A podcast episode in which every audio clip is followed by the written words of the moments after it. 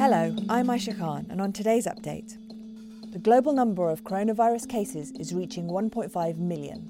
The UAE has carried out more than half a million tests, and confirmed cases have climbed to 2,659, with 300 new cases and 53 new recoveries being announced. The total number of recoveries are currently at 239. The total number of deaths remains at 11. Public sector workers married to medical staff are to get paid leave in the UAE. A new measure allows government workers to be put on paid leave under specific circumstances, including caring for a child aged younger than 16 or a child with a disability of any age. For more details, visit thenational.ae. Dubai has launched a new 24 hour helpline to allow members of the public to report cases of child abuse. The initiative comes as officials responded to new issues thrown up by the ongoing coronavirus pandemic. Due to the outbreak, pupils across the countries are studying from home via online learning programs. Authorities have said this raised the possibility of more vulnerable youngsters being exposed to a greater threat of abuse while away from school.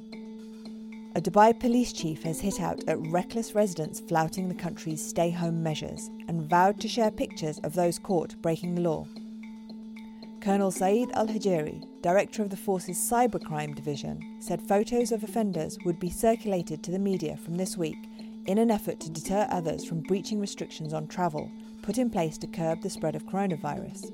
The senior official said in a radio interview with Dubai Eye 103.8 that the stern response was necessary to ensure official instructions are followed. A chemical weapons watchdog said the Syrian regime gassed its people. The Organisation for the Prohibition of Chemical Weapons has issued its most direct accusation yet of war crimes against the Syrian regime. The Special Investigative Unit was established in 2018 to identify perpetrators of illegal attacks. Until now, they had only been authorised to say whether chemical attacks had occurred, but not who perpetrated them. Now over to Cody Combs to find out what's trending.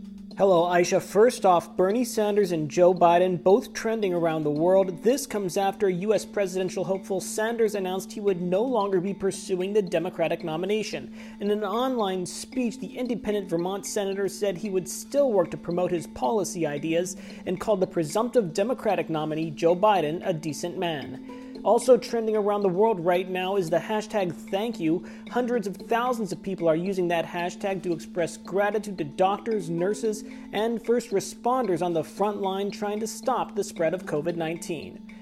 And finally, one of the most engaged videos on our Facebook page is a bird's eye view of Dubai, but not just any bird's eye view. It's a video from a drone that shows just how quiet and empty some of the usually hustling and bustling streets have become in the evening, as the cleaning campaign to stop the spread of coronavirus continues. You're going to definitely want to check out that video on the National's Facebook page, where you can also see some amazing photos from last night's supermoon taken by our photographers at the National. Aisha? That's it for today's update. If you'd like to subscribe to the update, just click the subscribe button in your podcasting app or on the podcast page.